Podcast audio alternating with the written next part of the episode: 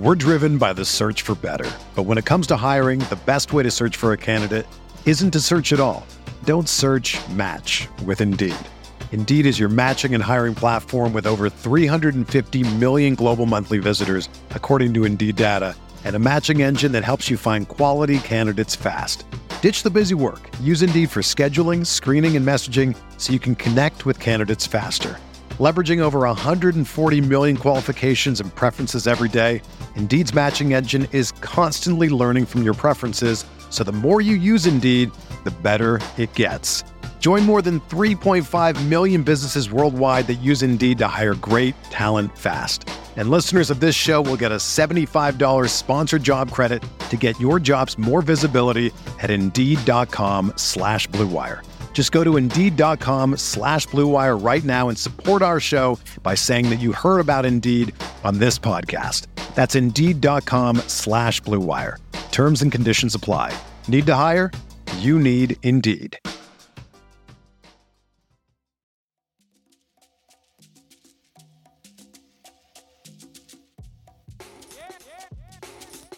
This is the Sixth Man Show, an Orlando Magic podcast, with your hosts, Luke Sylvia and Jonathan Osborne, covering all things Magic basketball. By fans, for fans. Go Magic.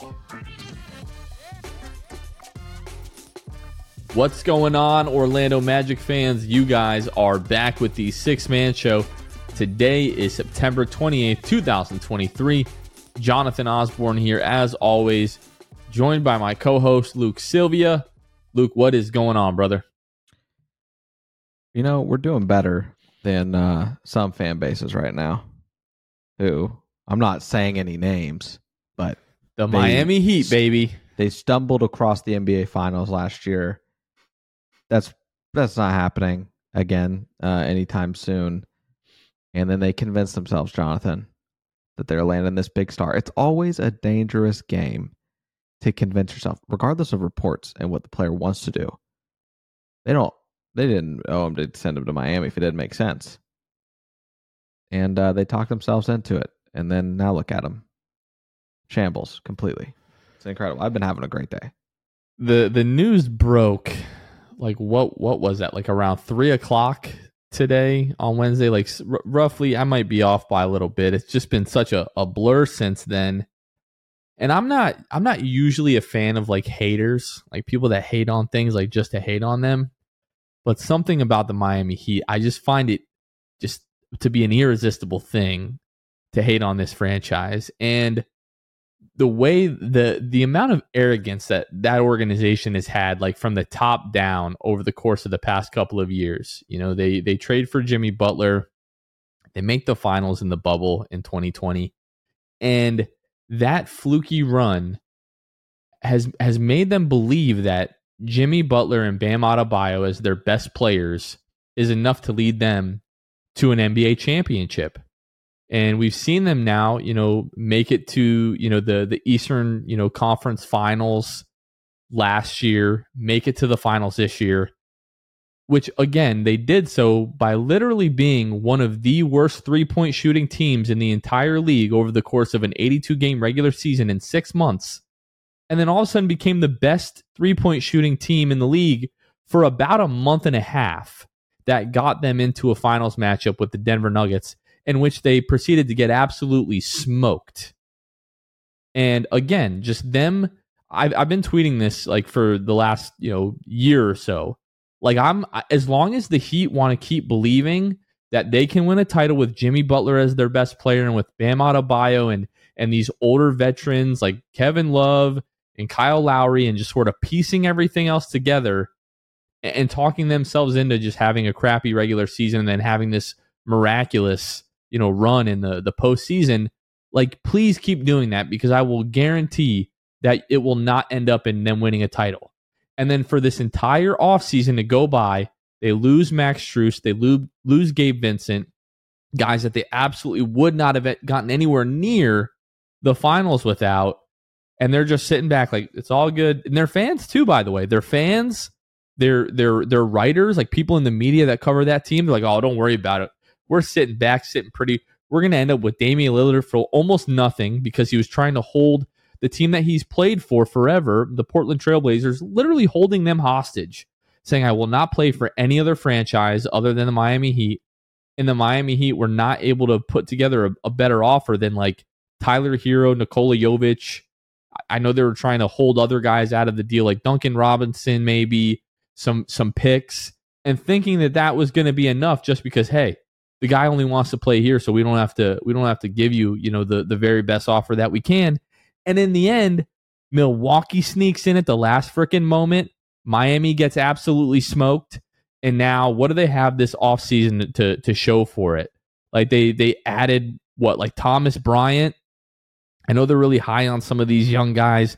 Nikola Jovic looks like he's going to be really good. They're high on, you know, Orlando Robinson, you know, um, you know, Jaime Jaquez. I, I think that's how you pronounce his name. I know there's other guys that they're high on, but like I don't I, I cannot think of a team that had such high expectations because the moment Dame requests the trade of Miami, like Miami is one of the favorites in the East, all of a sudden.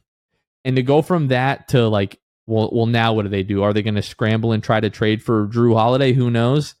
But just the way that the entire organization has been acting for years, the way that their fan base acted this entire last three months, this whole process, to see them just get absolutely smoked and humiliated was just just made my entire day. It was absolutely fantastic. You had a lot of fun today. You had a lot of fun. The, the I Twitter did. fingers. I really were did. Going. You recorded a video as well. Put it on Twitter. You were having the time of your life. I really appreciated it.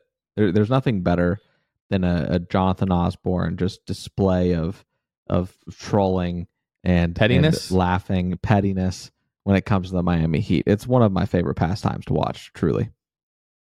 I really appreciate that. And, you know, there's going to be people who are like, I can't believe we're spending the first few minutes of this podcast now, the first like five, six minutes or so, talking about the Miami Heat. But the reason that it's so significant is because it directly impacts the Orlando Magic. We're going to talk about, you know, this is going to be the last episode that we record uh, until Media Day. So we're not going to have an episode come out on Monday.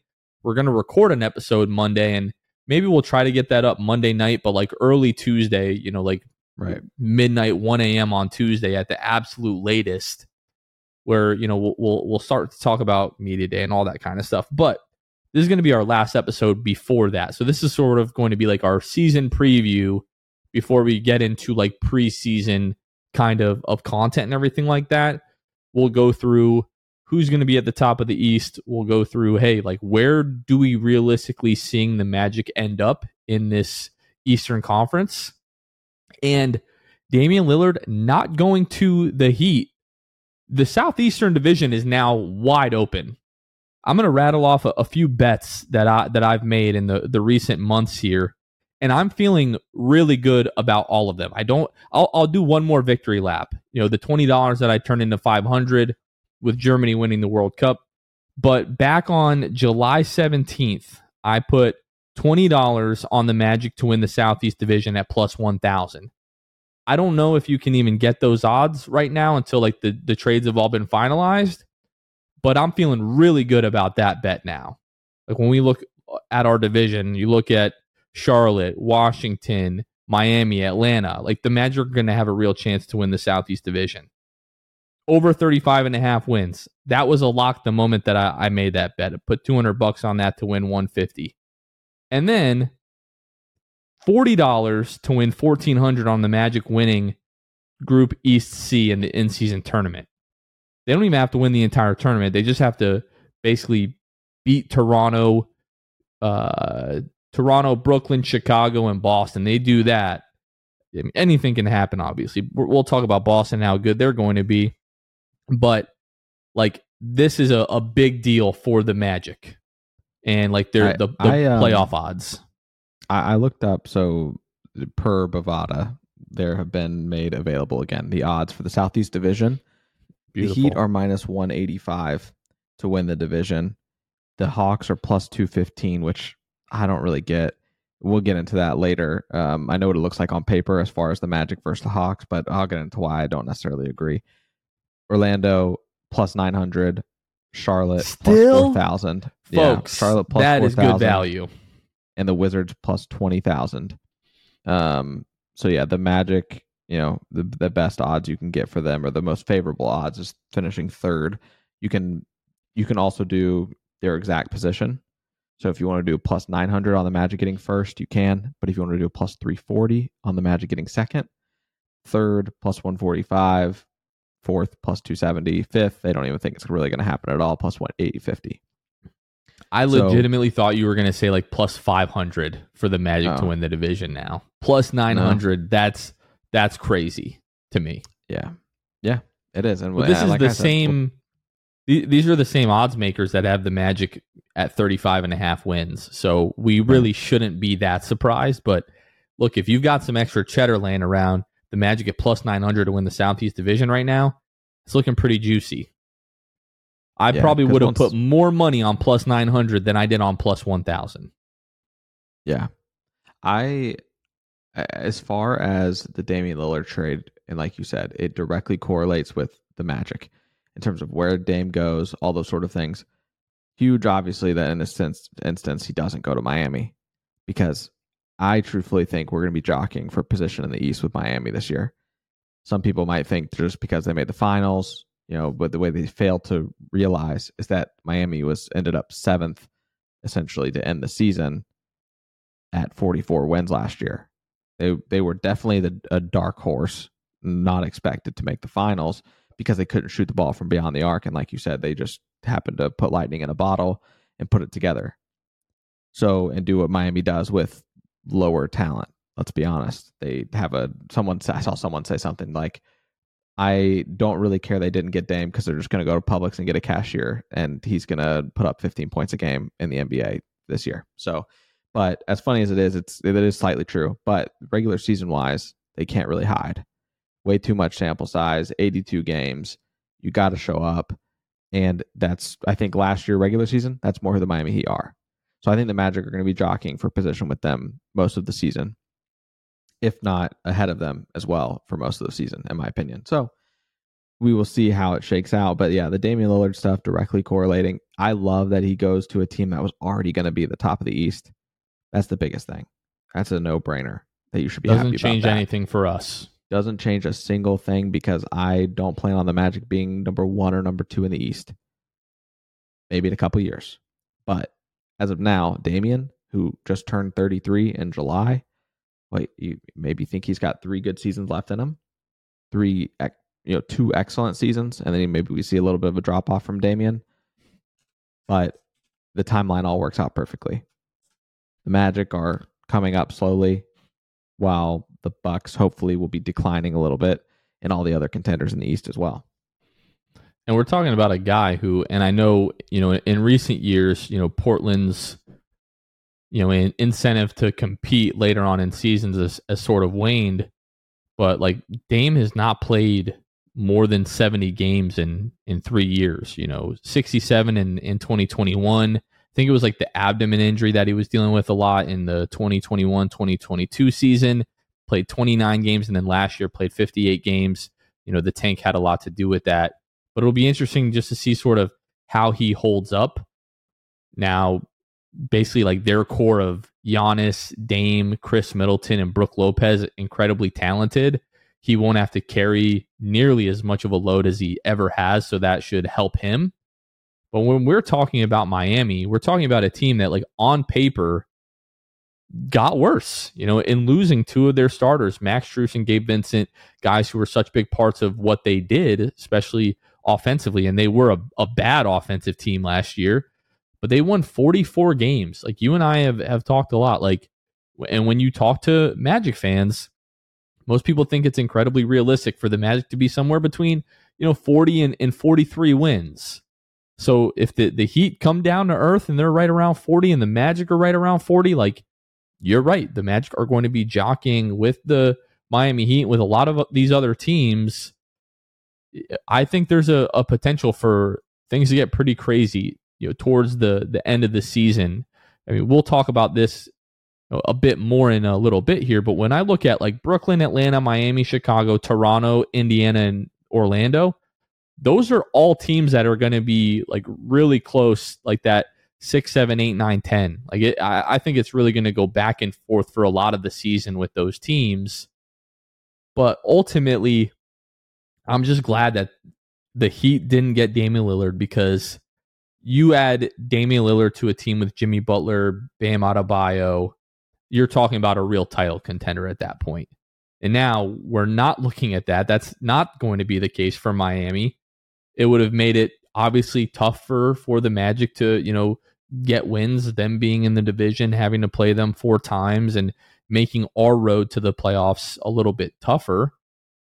But just especially their smug fans and the media that covers that team that for the last few months have just acted like they were owed Damian Lillard and that they were going to end up with him anyway, even though they had a crappy offer. Because guess what?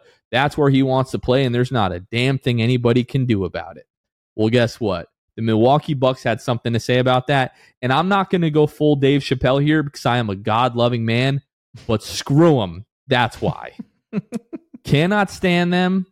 And I, I hope we smack them all four times this year. I hope we smack them in their own building. I just, I do not find anything funnier than what happened today to the Miami Heat. And Damian Lillard initially wants to go play in Miami, and and who knows behind closed doors what really the conversations were like. Maybe they were. He was saying like Miami feels like most realistic. Who knows? But then they said, "Good news, you can go play with Giannis, and you can go win a title there, and you can go all the way out to the east, and we don't have to deal with you in the west." And Damian said, hey, how you doing? That sounds great. I would love to yeah. do that. And he goes to play with Giannis. He's going to be just fine. I don't feel bad at all. I I do, as everybody else, been wanting this for Dame to get out of Portland. He's deserved it. I wish it happened sooner. But and as I'm sure in retrospect, he probably wishes that too, seeing how this has unfolded in the rap song, which was hilarious that he put out like hours after, right? Obviously, this has already been produced in the works. He knew he was gonna, not going to be there. He has this kind of waiting on deck. He puts it out. And one of the things was like, basically, his points were, I left this place better than what I inherited when I got here. And Fair. he said, he said this, he essentially said, this was their decision to go a different direction, not mine. And he said something about like you'll never replace me. Obviously, talking about the guys they've brought in in recent years with Scoot, Shade, and Sharp. those guys, Anfernee Simons, Nick, all these guys they brought in while he was there. You're never gonna, re- you're not gonna replace me, and he might be right, but we will see. But it was a good move for both parties involved. I, I am very much on board with both ways that that they went there. Blazers needed it. They needed to get younger. It was time to cut loose. They should have done it years ago. Same for Damian. So I'm happy that's over and that we can see Damian maybe get a ring that he does deserve. More than anything, I'm I'm well, not more than anything cuz mostly I'm happy that he didn't end up in Miami, but I'm also just happy that we don't have to hear about it anymore.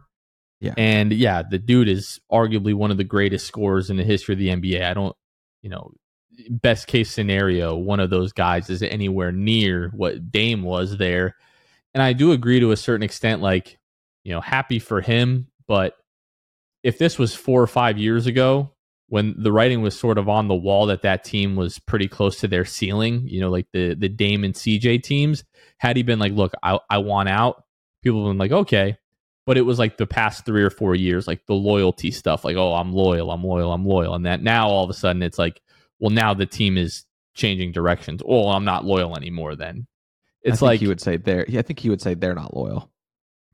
Well, the just like the That's the thing is though, like that was a reality at, at any point in time that the team could just go, hey, you know what, this isn't working, and and we need to to change what we're doing. You know, and I think the writing has been on the wall for the past couple of of seasons there, yeah, and you know the, their management just didn't do a great job with Since managing assets and, and, and building a, a team around them. But it's going to be exciting to to watch the Bucks. It's going to be a, a terrifying team offensively for sure we already weren't really looking forward to playing the Bucks, so I, that nothing really changes for me in in that regard. I'm not like, oh man, because the Magic aren't expected to be in contention this year or or next year right. either. So For the Right. Magic, everything is about the future. If you're looking around the league and you're like, oh man, the, the Warriors got Chris Paul and the Lakers still have LeBron and AD, and oh, now look at the Bucks and blah, blah, blah. Like, let them have their time. The Magic are on the come up. Where, and not to make a Hamilton reference here, Oh, boy. but Hamilton, one of my favorite musicals, the great uh, Leslie Odom Jr. He has a song in that that uh, that play called "Wait for It." He says, "I'm not standing still. I'm lying in wait." The Magic are not standing still. They are lying in wait. They are wait ready for those guys on this roster to take a jump. Luke cannot believe that I'm tying this into Hamilton, by the way, but I did. it, it turned out And, better than uh, I thought it was going to be. To be Well, honest yeah, with you, thank but- you very much. I I Yeah. Appreciate that. But yeah, our time will come, folks. Just gotta stay patient a, a little bit longer here. Okay, Luke. Let's. uh I know we're gonna really get into the nitty gritty with some of these teams, but let's break this up a little bit. Let's talk about like the top of the East, and I Mhm. think when we're talking about the top of the East, we're mostly talking like seed like one through five. Would we agree on that, or would Yeah, you say fine. one through four? Yeah, one one through five is good. Speaking Perfect, of one actually. through five, not to not to give the old little toot toot, you know, but I had Oh, an, a funny it, meme, brother. the the the Mhm. Kevin James, you know, little uh hands in the That's such a pocket, you know, funny- meme that that's going around. Put the little hat on him and said, "Hey, you know, you really think the Magic can be the five seed in the East? And, you know, maybe we'll see. We'll talk about that in detail. But Luke, let's let's start um top of the the Eastern Conference, the number one seed in the Eastern Conference this year. Who do you expect that to be? Uh, I've got the Bucks. As of as of today, I don't think that comes as a shock. I've got the Bucks. Who do you have? I would still say the Bucks, and I guess you know we don't have to rehash that whole conversation, but I don't feel like the Celtics are that far behind. Like it's easy to see, like, oh wow, Dame and Giannis, like they're they're just gonna run away with it, but are they really? Like the the team is still old. The team is still not that deep. The Milwaukee Bucks, the Boston Celtics got better adding Kristaps Porzingis. It's gonna take time for both of those teams to gel. I think but like the the the Celtics I think are are probably going to gel a bit quicker, you know, holding on to a bit more continuity. So I do think the Celtics will be the second seed. I don't think that the the the Bucks are going to run away with the Eastern Conference by any means. Yeah, I. So you said your second seed, right? So you said you've got the Celtics there at at two, with the addition Do you of not? Kristaps. I think Ooh, spicy. I think the Sixers are going to land Jrue Holiday. And I think Jrue Holiday unlocks a lot there with what they've needed to play alongside guys like Maxey and Joel Embiid.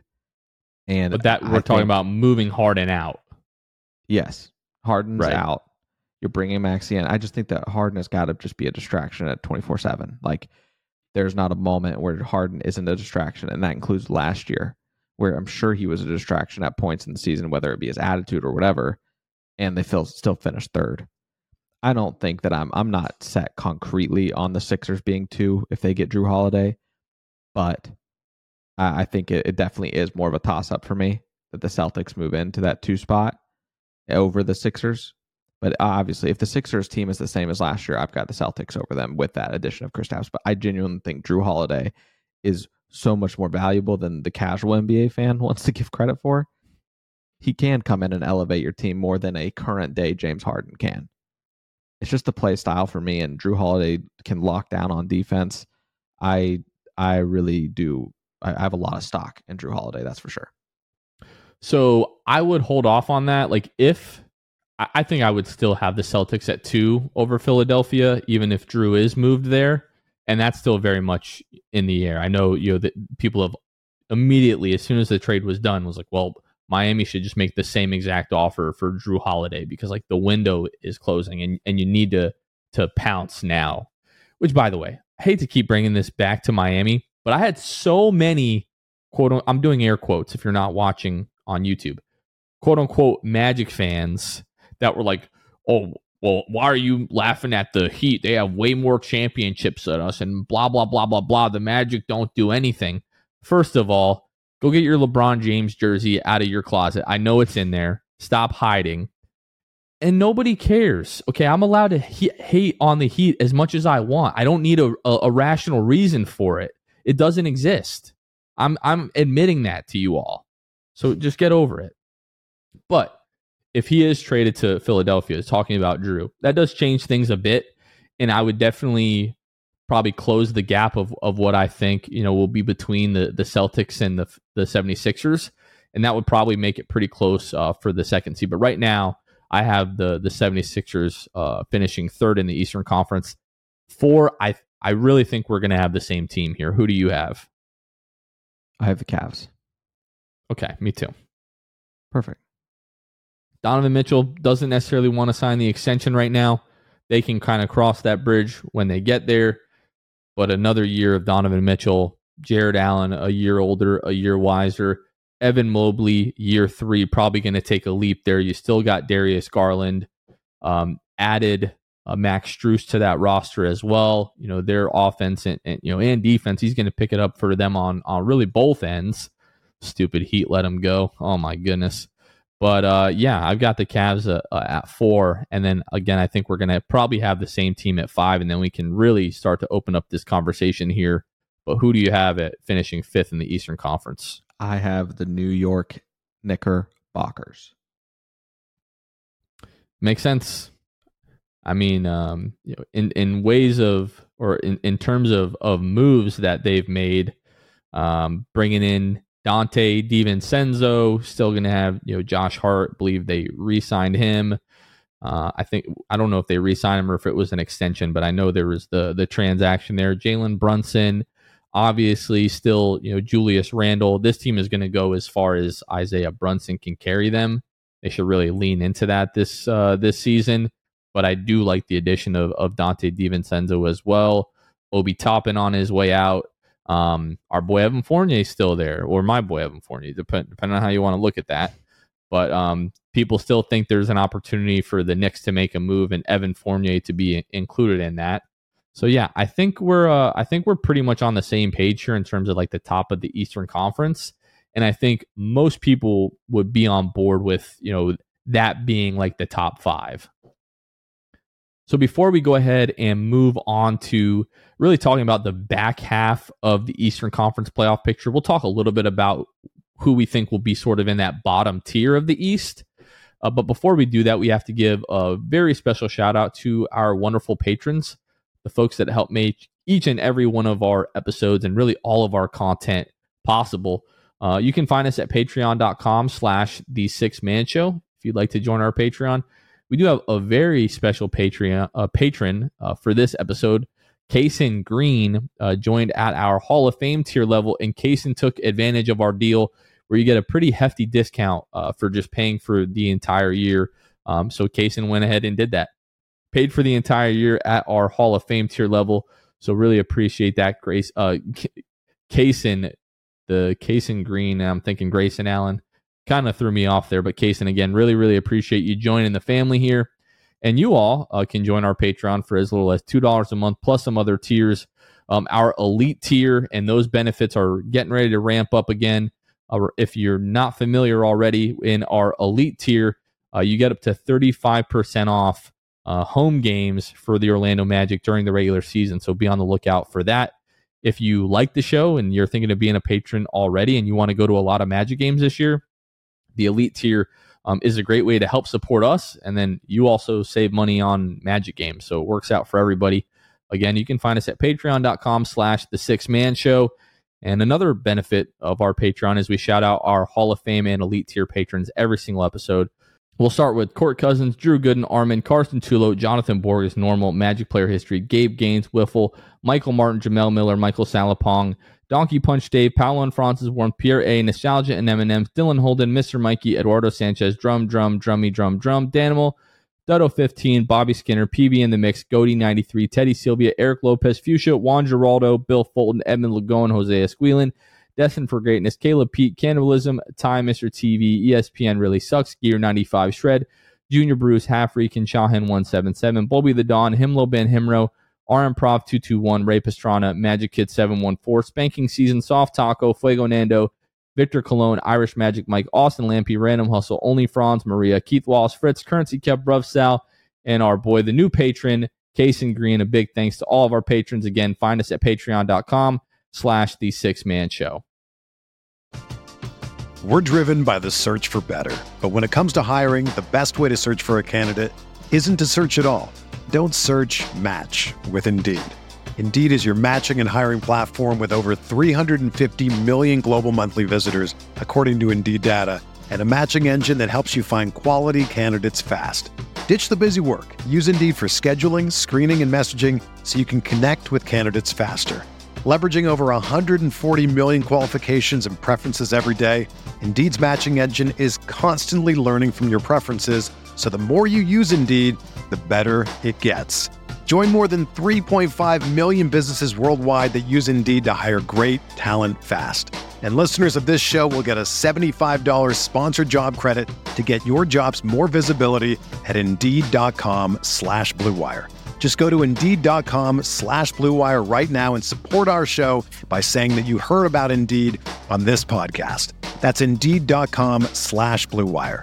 Terms and conditions apply. Need to hire? You need Indeed.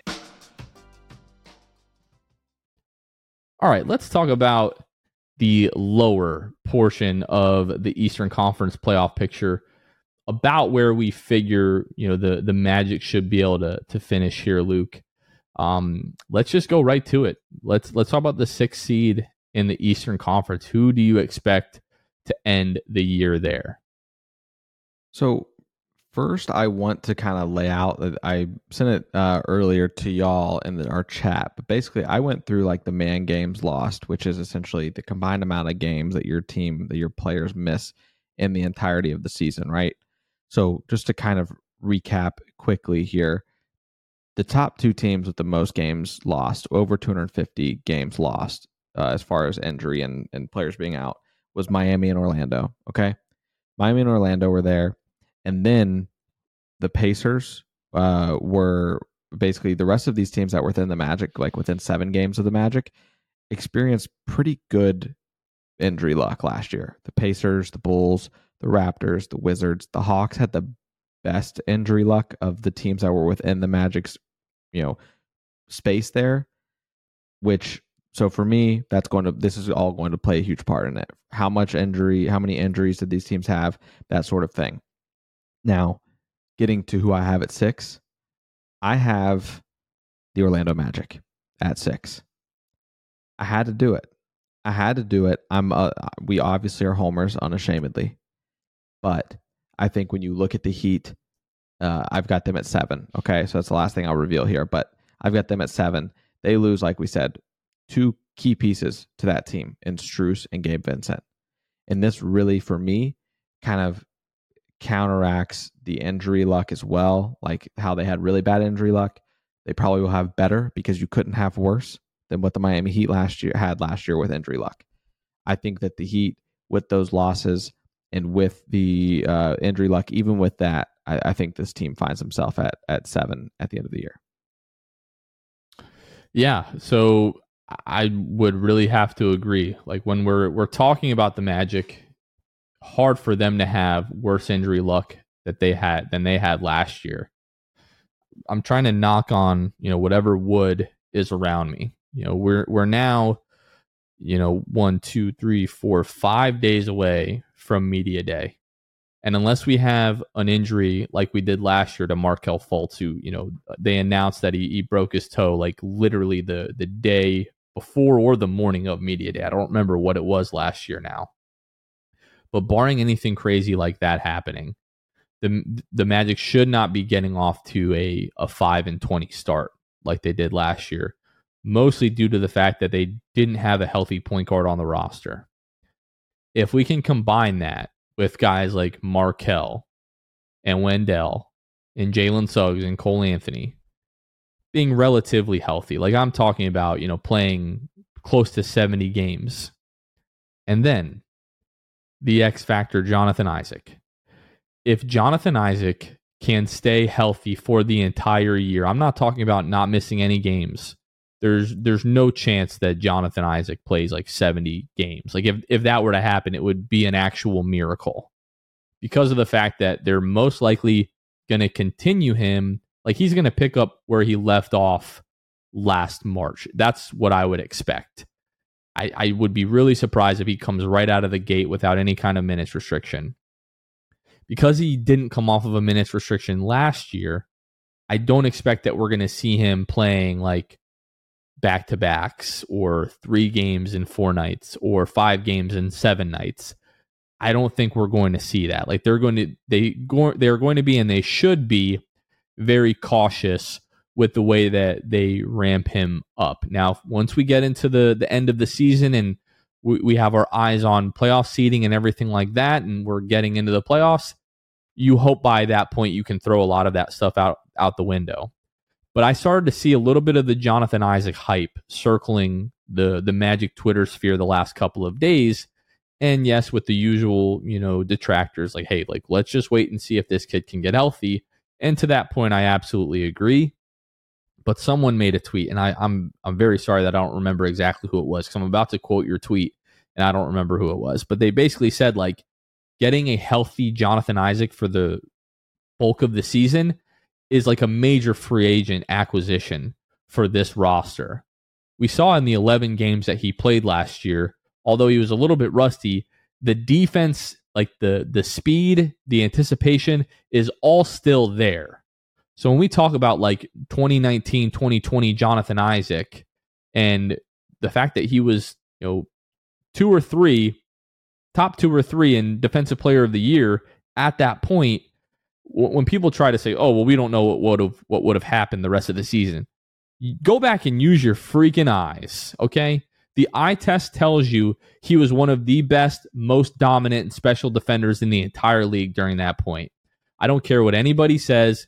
You extrapolate that over a 82 game season, and the kid would have been first team all defense and would have been a defensive player of the year finalist at the absolute worst. If he can be 90% of that, that's still the best defender on this team by a mile, and that's counting Jalen Suggs being on the roster. Jalen has has shown to be a really like lockdown guy, but just in terms of like overall defensive impact, JI was like a a, a game changer we talked about this before many, many, many, many times. We all are aware of the 5 and 20 start for the Magic last year. Played a huge part in the injury luck or, you know, lack thereof. You finished the season 29 and 28, over 500. And that's with the last three games of the year being very tanky. So even if you give yourself two wins out of those last three games, you really could have finished the season 31 and 26, which sounds a lot better than 29 and 28. So I don't think it is outlandish to say that the Magic can finish over all of these teams and finish sixth. Will I be surprised if the Miami Heat are able to finish sixth in the East? Absolutely not. Would I be surprised if the Bulls catch fire at some point in the season? It only takes one big stretch and they find them catapult themselves up the standings and kind of hold and their head above water for the rest of the year to finish at six. I would not. But I'm going out on a limb in a very homer take of mine, and I'm aware. But I do think that we have facts to back this up, as you just stated, and as I just talked about the record to end the season, what this team can really do. I've got the Magic at at sixth. And I do think, and I, I'm not wishing this upon anybody, but this is just the reality of the NBA. The Magic are like a catastrophic New York Knicks injury away from being able to get as as high as five. You don't make the kind of leap that the Magic would would need to make from missing the play in last year to getting the five without injury luck in front of you, you know, in, in the standings. Uh, or if just er, literally everything goes right. We've talked about the scenarios. Wendell Carter plays 70 plus games. Markelle Fultz plays 70 plus games. Jalen Suggs plays 70 plus games. Cole Anthony plays 70 plus games. Jonathan Isaac plays 60 plus games. Uh, we get huge jumps from Franz Wagner, and, and, maybe not huge jumps, but significant jumps from Franz Wagner and Paolo Banchero you get all of that and you get some solid like bench play, like that's what we're talking about best case scenario and that's where we're talking about the Magic you know getting over like 45 plus wins. Like that's best case scenario and the Knicks last year were the 5 seed with 47 wins. So when we talk about like oh like that's incredibly unlikely, but that's like the best possible case scenario if that were to happen. I I think last year robbed us of a lot of perspective with this team, with the injuries, and again that is a, obviously that was the biggest part of last season was the injuries, right? And then when you get guys back, you are building continuity. You have to start building it in game twenty six. Like you start being able to build that continuity when you get guys back in the game, and you're learning each other. The Magic with the pace to finish the season. We've said this before, but it was right between 44 and 45 wins is the pace if you were to extrapolate that across an 82 game season. Do we not think that this team is better than last year? And obviously, it's well, a little think, bigger sample size, but I mean, like, it is just not outlandish for me to think this team can't win 45, 46 games. That's not my yeah, prediction, and, but it's not outlandish. Right. Yeah. Like the thing about what you were talking about earlier is like, sure, like if the Magic don't like completely tank away the last couple of games of the season last year, did they finish with 36 wins? Right. Mm-hmm. Well, well, guess what? If they don't start five and 20, even if they start like 10 and 15, then all of a sudden we're talking about a, a team that w- was going to be pretty close to 40 wins, not tanking away the last few games of the season and just picking up a handful of more wins during that horrendous stretch, like the Magic legitimately could have been a team close to 40 wins. So now, when we are looking at that perspective, if, we do get a lot of these best case scenarios, I don't think 40, 44, 40, you know, 43, 44, 45 wins, I don't think that is totally out of the question. And when we look at the schedule this upcoming season, I, I know we we broke it down, you know, uh, a couple of months ago or a, uh, about a month and a half ago when the schedule came out. If you want to hear like the entire breakdown of that, you can you can go back in the the podcast archives or you can look back on our YouTube channel when we really went through the entire schedule. But like it's it's tough to to start out. Like the first couple of months of the season are are going to be tough. And if the Magic can hover around 500 and make it through, you know, the month of January, and like if you're around 500 going into the All Star break, that's going to be a massive deal for this team. Just given like start the season again at home October 25th versus the Houston Rockets.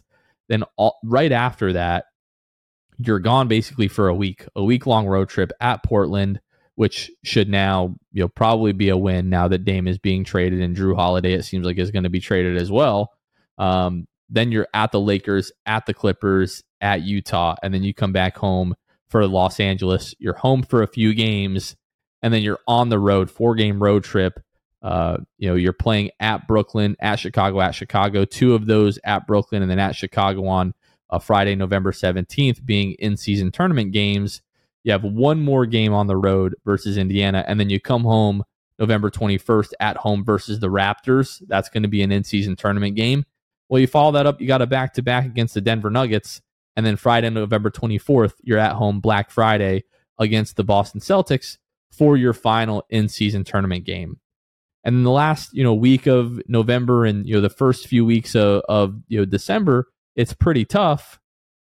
But then we get to this stretch, December 29th through January 29th. Luke, I'm, I'm just going to go through this one more time because it really is just a, a crazy, crazy, brutal stretch. I mean, even if you, if we, we go back a little bit further, like starting Monday, December 11th. So uh, basically a month and a half here. There's one game where you get a break, really, and it's against Washington. But you're uh, home for Cleveland, at Boston, at Boston, home for Miami, at Milwaukee, at Indiana, at Washington, home for Philadelphia, home for the Knicks, at the Suns, at the Warriors, at the Kings, at the Nuggets, at home for the Hawks, at home for the Minnesota Timberwolves, at Miami, at OKC, at New York, at Atlanta, home for Philadelphia, home for Miami, home for Cleveland, at Memphis, home for Phoenix, and then at Dallas.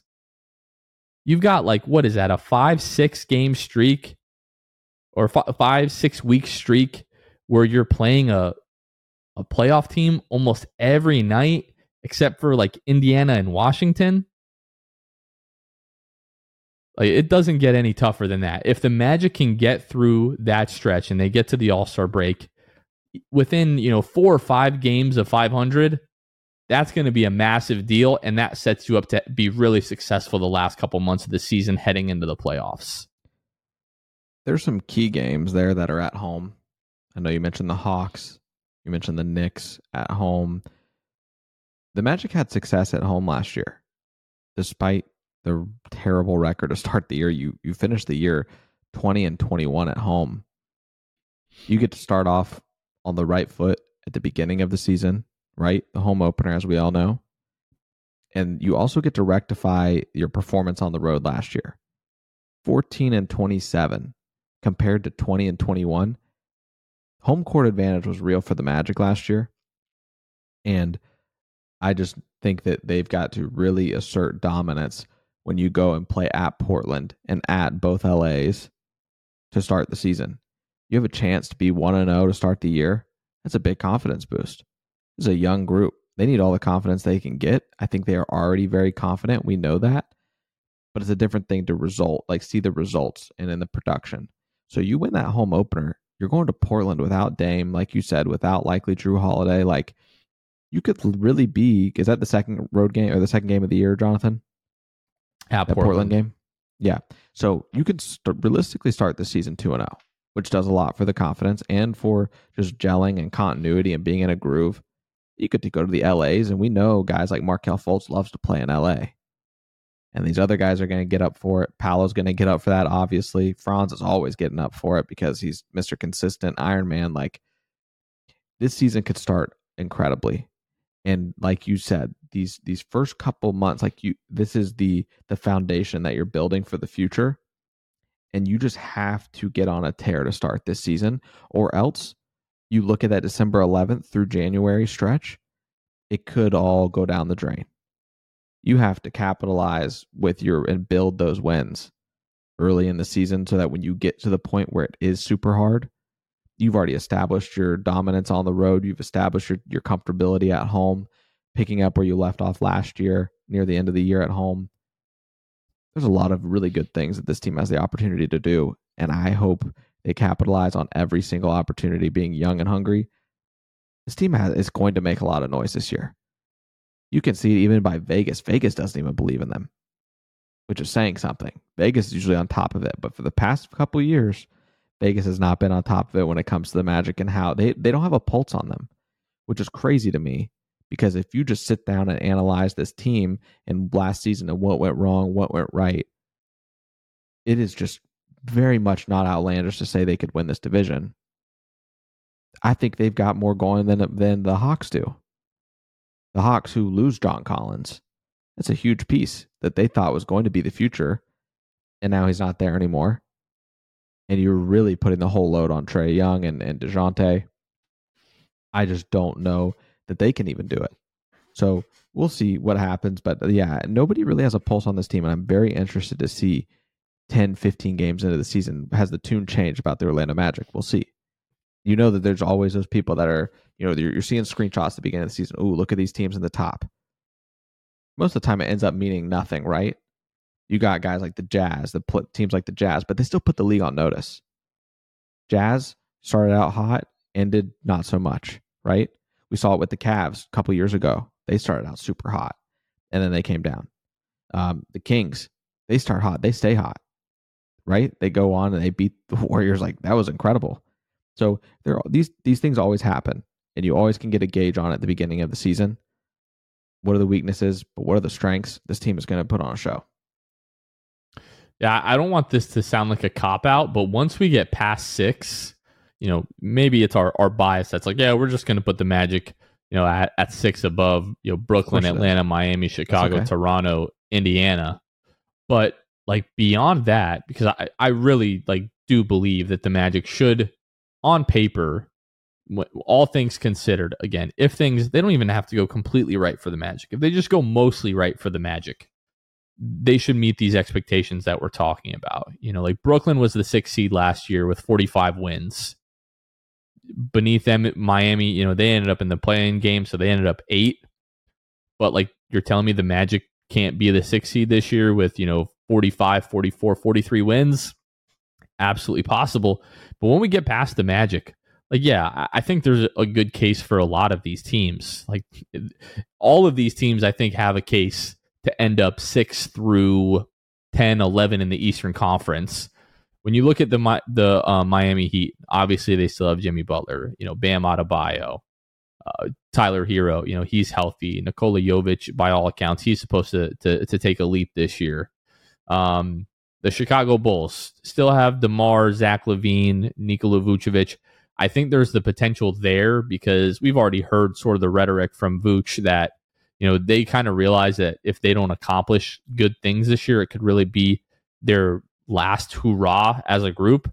And if the Chicago Bulls get off to a rough start, they might just pull the trigger and blow it up, or you know just get discouraged and and really underperform in, in this coming year. Atlanta is the one that's interesting to me. Like you mentioned, you know, moving off of John Collins but they've got some, you know, younger guys, you know, like Sadiq Bey, Onyeka Okongwu, still Trae Young. You know, I think he's become a little bit underrated at this point. Dejounte Murray, and then they have guys like Bogdan Bogdanovich, Andre Hunter, uh, DeAndre Hunter, sorry, uh, AJ Griffin, guys that are are going to be asked to have bigger roles and sort of step into those. And I'm excited to see sort of how those guys respond. Like you know, AJ Griffin had a great year last year. DeAndre Hunter, it seems like he's always sort of wanted a bigger role. Um, now that John Collins isn't there, and he was such a, he was basically like the third option for them offensively.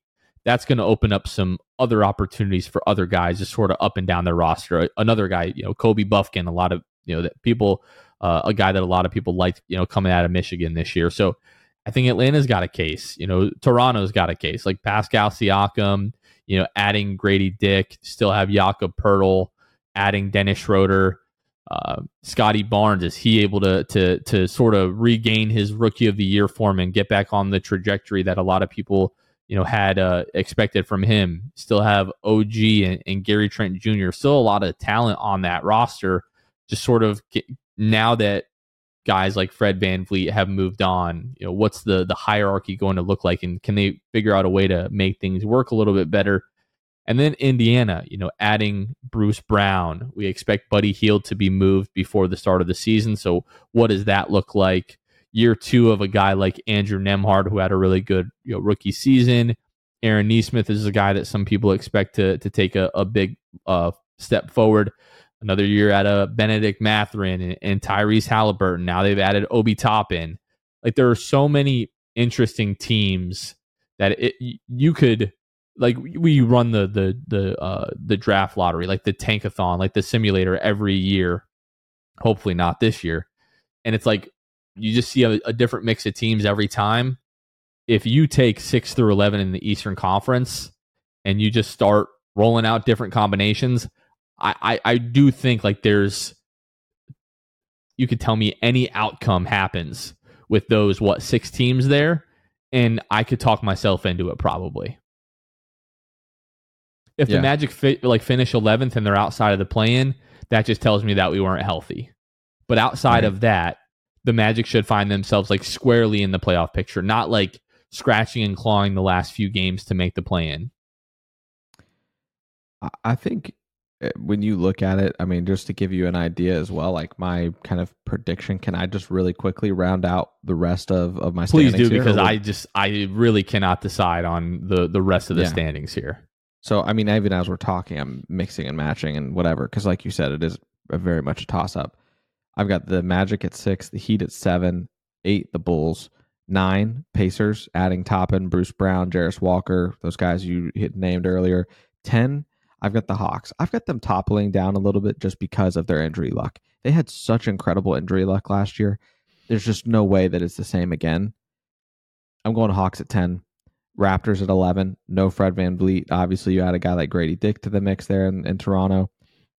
The Wizards, 12. They add Poole. They also had great injury luck last year. Like, really great. So I'm putting them at, at 12. The Nets. Got the Nets below the Wizards. That's interesting. The Bridges, even with Bridges after the trade and everything, they were under 500. Under 500 with Bridges. Small sample size, 12 and 15 with Bridges but I just don't know that they're going to be able to put it together. 14 I do Pistons. think And not to Mhm. interrupt you, but I I didn't mention the the Nets. I do think once teams get some more tape on Bridges, you know, we we Yeah. saw some pretty big scoring outbursts like right after the trade. Once teams get more film on him being the number one option and they'll know what to take away, I, I don't think we're going to see Bridges be anywhere near the numbers that he had like post trade deadline last year. Listen, man, the Nets were weird last year. You had Cam Thomas just dropping 40 bombs consecutive games because there was no one else to turn to, but nobody could stop him. Like he still was great in those games offensively. But I I don't know. But yeah, with the Nets, I would not be shocked if people figure them out. They finished this 13th, right? They they dropped. They were very fortunate to not be in the play in last year. I think if they go play in, there's a great chance that they're either the eight seed or they're out of the postseason. And they don't get to see the playoffs at all. So I've got the Nets third, Pistons 14th. The Hornets are just a train wreck. I've got them 15th. As much as I think that LaMelo Ball is a lot of fun, that team's just too immature. Can you imagine having to deal with like magic players doing stuff like like they're dealing with right now? Yeah, Kai you think Jones. Steve Clifford just- regrets I don't even stepping down as Magic head coach? Yeah, because he didn't want to be part of a rebuild, and now I've projected now he's like- to. I projected Now he's like part of one of the worst rebuilds in NBA history with what they've got going on there the last several months. Yeah, I've got you nine spots lower than the team that you left because you don't want to be part of a rebuild. Yeah, probably not a great look there, Stevie. But love you, love what you did for us. Love the fact that you took us to the playoffs. That's for sure. Forever indebted because it might have been pretty dark that year uh, without you. But yeah, I uh, Like if he could go back and be like, you know what, I'll just deal with two crappy years and then to be where the Magic are now, I think he, I think he probably like rethinks that.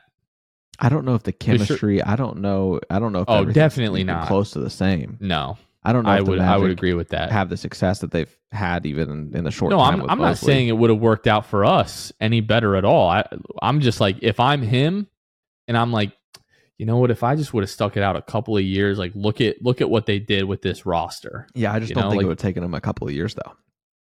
I think it would have taken more. I think you. I think it wouldn't have been so? that cut and dried. Maybe.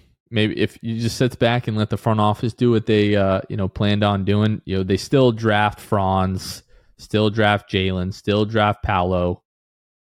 Probably in still you're still in much better shape than they're they are in Charlotte right now with the oh, no doubt, no doubt about it. Miles Bridges and, and and Kai Jones and Lamelo with his you know injury history and now the I've been seeing stuff like this dude loves to run red lights like just comes out of Hornets games Yeah. flying in his sports car running red lights like some point that's that's not going to end up well I, I think in the next you know 12 months would not be surprised at all to see a Lamelo Ball trade request out of Charlotte I also think it's just crazy. Like they. and they took Listen. Brandon Miller over Scoot Henderson what are we doing That's what I was also gonna say.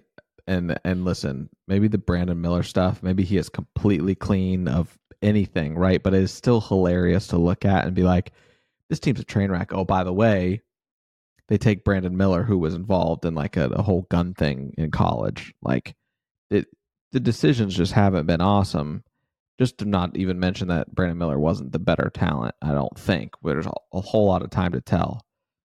But we'll I don't know how that's going to pan out in Charlotte. I, I think that they got to they got to do a lot of mixing and matching in the front office, players from top to bottom. They gotta they gotta start over. I think the super interesting thing about the East, and this is, I think, one of the last things that we'll talk about in regards to this is like, I think outside of Washington, like, who is going to be tanking this season? Like, as you get later into the season, maybe priorities change for a team like Charlotte or, or maybe for Detroit. But like to start the season, I, I really think everybody's going to be going for it. Yeah, there's no Wemby. No Wemby. I don't even know for. that it's, it's necessarily that. I just I feel like a lot of these teams are just in positions where for for some teams it's like, hey, it's it's put up or shut up time. Like we need to win or we're gonna break up this team. Or it's teams, you know, like like the Pacers and, and like the Magic and like the Hawks who have sort of been like waiting to like the Hawks, you know, they have the great run a couple of years ago, but obviously the roster is is a bit different than it was then. Like they're like, okay, we need to take another step up. You know, if, if we're looking at this core with with Trae and with Dejounte, like they should be an improved team this year if they're on the trajectory that they want to be on. Charlotte, you got to do something to if you're going to keep Lamelo if if he's not going to you know make a, a trade request in the the next you know year or so. And then you know Detroit, they're probably tired of losing too, I would assume. But you know, 17 wins last year, but you didn't have Cade for most of the year, so they probably would have been a bit better without him. They're probably still looking at another, you know, lottery pick next year. But for the most part, I think everybody in the the East is is is really going to be going for it. They got to yeah, like you said, they've got to go for it. And you just look at like in terms of which teams if it goes bad could it go really really bad to where they they blow it up easily the Bulls, the Hawks, the Raptors, who are kind of already there now. They don't have Fred Van VanVleet. Yeah, with like the OG Anunoby, mm-hmm. Gary Trent Jr. kind of stuff. Yeah. Um, the Wizards, they add Poole and like what I don't know Still what their Kuzma. direction. Yeah, so that they can have they can move pieces if need be. The Nets, if things just go super south with them, like I if I if they do end thirteenth in the East, are they looking to either add to Bridges or are they looking to move Bridges to try to get, you know, somebody better, but I, just like more assets? And then the Hornets. Bridges' contract is still so good though. Like 21 this year, 23 next year, 25 the following year. Like, is he going to average, you know, the 26 points per game that he was with the Nets when he when he came over? I really don't see that. But is he going to score, you know, 21, 22 points a game maybe? Probably, but if Mikal Bridges is your number one option, you know, you're not a playoff team. Right. Luke, the last thing that I want to talk about, and I, I, guess maybe we could have covered this towards the top, but right before we started recording, uh, Kevin O'Connor, you know, a guy that, that we're fans of over at the Ringer, he tweeted out that the Magic should make the trade for Jrue Holiday. And the I'll read the the the whole tweet out here. Pull this back up here. The Magic should go after Jrue Holiday, upgrade at point guard, fits the multiple ball handler offense, a needed veteran. Plenty of ways to assemble a deal that makes sense for the Blazers too. So the Blazers at this point are are really going to be looking for big contracts that they can move off of and open up cap space, young players and picks. I'm not saying no, I, I, am saying that I, I I would do this if, the opportunity you know arises. So Jrue Holiday is I believe 34 years old now and makes pretty close to 40 million dollars this year and next year, and then he's a free agent. So we're talking about a guy that you would have for two years. Um, looking at Fanspo on the trade machine, a deal that I think makes sense for both teams if they were really looking to make this deal, which I don't think the Magic necessarily are. Would I be shocked if they pull the trigger on this? No. But I do think the Magic are are still pretty content just evaluating this final year before going in on a big deal like this. You, but the trade would be, be for Jrue Holiday. this? I wouldn't be shocked if the Magic did this because I, I okay. do think it makes sense. It would be Jrue Holiday, for Jonathan Isaac, Gary Harris, and Cole Anthony. Jonathan Isaac, the $17.4 million, if the Magic just don't believe he's going to be healthy, the Blazers take that on for this year, and then he's non guaranteed next year. So they get off of the 17.6 um, or $17.4 million. Gary Harris is an expiring contract this year. And then Cole Anthony, you know, you trade Cole Anthony and, and Gary Harris. You bring in Jrue Holiday. That opens up more minutes for Anthony Black, a guy the Magic just invested a high draft pick in. Cole Anthony, although they do have a lot of young guards over there, so maybe that part doesn't make a ton of sense for Portland. Uh, but if they you know want to you know take Cole and maybe flip him to another team, I don't know. But that team you know could then um, I I think the start of the season is the deadline. We talked about this on the last episode, the deadline for him to sign an extension. So maybe they can get something done before the end of the year. But if it's not, you know, Cole Anthony, like Cole Anthony is a guy who at that price point I thought would, you know, give value to them. Like you could include a guy like Chuma Okeke in that deal. Or maybe it's like Goga and Caleb Houstan get included in that deal. I don't know. At that point, you're just trying to make the money up. But if they're going to bring Jrue Holiday in, start him next to, you know, Markelle Fultz, talked about Jalen being in that role, like being a lockdown defender. I, I don't hate a starting lineup of Markelle Fultz, Jrue Holiday, Franz Wagner, Paolo Banchero, Wendell Carter Jr. It's a lot of money. Don't get me wrong, but it's just for two years. Unless you were really planning on making the big splash this summer in free agency, and you're like, no, we want to keep the, the money that we have for this offseason specifically, then you hold off on it. But if you weren't totally sold on making a big move this coming offseason, like you're looking at the free agent market, you're like, oh, we don't really love that. And you're good with keeping Jrue Holiday for another year.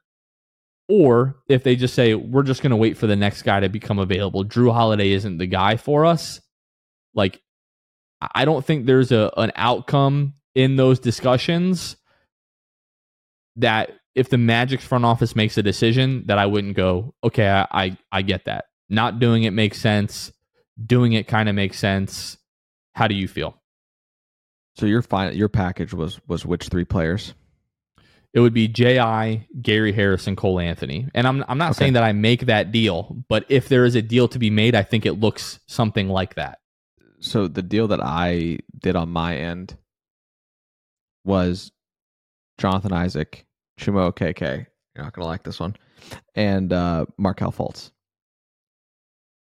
It's a straight one to one point guard. Like that. That's really what you're doing. Ji who hasn't been healthy, Chuma who's been basically played out of rotation.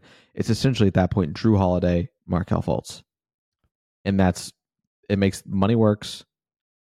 And Jrue Holiday is a, I mean, lack. if you look at in terms of last year, seven point four assists per game. The Magic haven't had a guy like that in a long time. We talk about all the time. The Magic can't even get a guy to average over six a game. Jrue Holiday comes in, fills the need. You still get to see what Jalen Suggs has when it comes to the two spot. I don't hate Gary Harris going in that deal at all. But in terms of making the money work, I it you know it works in your situation as well. But Markelle Fultz, it's a one to one. Yeah, Markelle upgrade. doesn't make a ton of sense for the Trailblazers. I mean, I guess like from like they wouldn't just let a an asset like that walk. That that just would be poor asset management. You know, a guy that's extension eligible, that's you know, proven that he can be a, a starting point guard in the league maybe they just like turn around and, and try to flip him. But that was sort of the same thinking with Cole, just because of the the sheer amount of guards that they have there now with with Scoot and you know Anfernee Simons and um, I know there's another guy there that I I'm I, am i am forgetting right now. Shaedon, Shaedon, Shaedon Sharpe. Thank you very much. So so yeah, like either of the guards don't make a ton of sense for them, but if they're just like you know they they just flipped Dame for Jrue and now they're gonna flip Jrue for somebody else, and then they could like why stop there? You could bring somebody else in and, and just sort of keep flipping until you have a return you know that you're happy with. That one that one would I mean all of these like the the Ji Gary Harris Cole Anthony trade like that would hurt like hell. It, to me, yeah. if we enter the season with the roster that we have now, that means they're just looking to develop and, and evaluate one more year, and then they start to make big moves. If they make the big move now, like they they are just all in on Franz and Paolo making big leaps this year and really being able to make noise in the East and starting to attract eyes from players around the league. That's sort of where I'm at. Like we're we're at we're two different paths now and whichever path we walk down, and depending on what the roster looks like, you know, October 25th is going to tell us everything we need to know. Like, even if we've always asked the front office to come out and just say things, but that would be one of those things like we don't have to really guess what they're thinking now. Yeah, I just think that uh, as far as the Markelle thing, going back to that real quick, like Dame was their point guard, right? You had Anfernee Simons in his 62 starts, like he's playing, you know, off ball there, four assists per game. Scoot's Dame gonna start. seven. And then yeah, so uh, Scoot obviously slides in there, but I just think that if if you're like you said, if you're just trying to unload and just see what you can get, play that merry-go-round, or if uh, if you just have Markelle being the backup point guard solely on that team, I think that's because long term, I would love for Markelle Fultz to be a championship point guard on this team. There would be nothing that I would enjoy more. A guy that circle a story comes full circle. But at the end of the day, he could also be a backup point guard on a really good team when it's all said and done. So I don't know. I, I would love to think that I, you know, I definitely have not given up on Markelle Fultz. I think he's going to be great for the Magic this year. But it's interesting to think about. The Blazers could use him in that role just behind Scoot. I don't know. I think his his impact on winning, like take the counting stats away, just like his impact on winning. Of course. We've talked about it a million times with a ton of different guests. It's so apparent. Like Markelle Fultz is a starter in the NBA. Like there's not a question in my mind. Like it would it would be crazy for me to see him get traded to another team to be a, a backup, especially behind like a young guard. That would that would be really crazy ultimately, I think the Magic stand stand pat and and don't do anything. Go into the season with the roster that they have. Do what they've been talking about since the end of last season. Sure, we need to improve, but we're still evaluating, and this is going to be the last year of evaluating. And then it happens every summer. It, last summer it was Donovan Mitchell. This summer it was Damian Lillard. Every other week it's Kyrie Irving. Somebody gets disgruntled, becomes available it will happen. It's not a matter of if, it is a matter of when. And the Magic, you know, is Jrue Holiday the one that they want to cash their chips in? I don't know. There could be way worse moves, you know, that the Magic could make other than some of these deals that we've talked about. And Luke, you said something funny to me before we started to record as we were talking a little bit about Jrue Holiday. You're like, oh, well, you know, they probably want to move him to a contender. If I'm Portland and I just dealt with the the saga that was Damian Lillard and demanding where he wanted to go, and everyone in the world was telling me that I should accept a crappy offer just to move a guy where he wanted to go. And now I've got Jrue Holiday. The dude is making forty million dollars, you know, like essentially the next couple of years, or well, each year over the course of the next couple of years. I'm moving that dude for the the best, you know, offer that I I get at this point. Dude has a title I know, you know, these guys get to the end of their career, they still want to compete. Sometimes, bro, you just got to realize you're making 40 M's and you, you might just be able to go to a, a you know, middling playoff team and make a lot of money and, and play for a, a decent team, maybe not a contender, but but we'll see. He gets Portland doesn't know Jrue Holiday anything. I, I hear you, but I bet he I bet he gets his way. He has too good of a reputation around the league, in my opinion, to just be sent to somewhere to waste away for the rest of his career. Like, I'm yes, not saying send him to Washington or Detroit. Like, uh, what was it? Tyrese Haliburton on his stream, you know, was, was joking about Buddy Hield calling him like, I-, I can't believe they sent me to Orlando. Like, guess what, bro? Orlando is one of the the best up and coming destinations in the league right now. You could do much worse.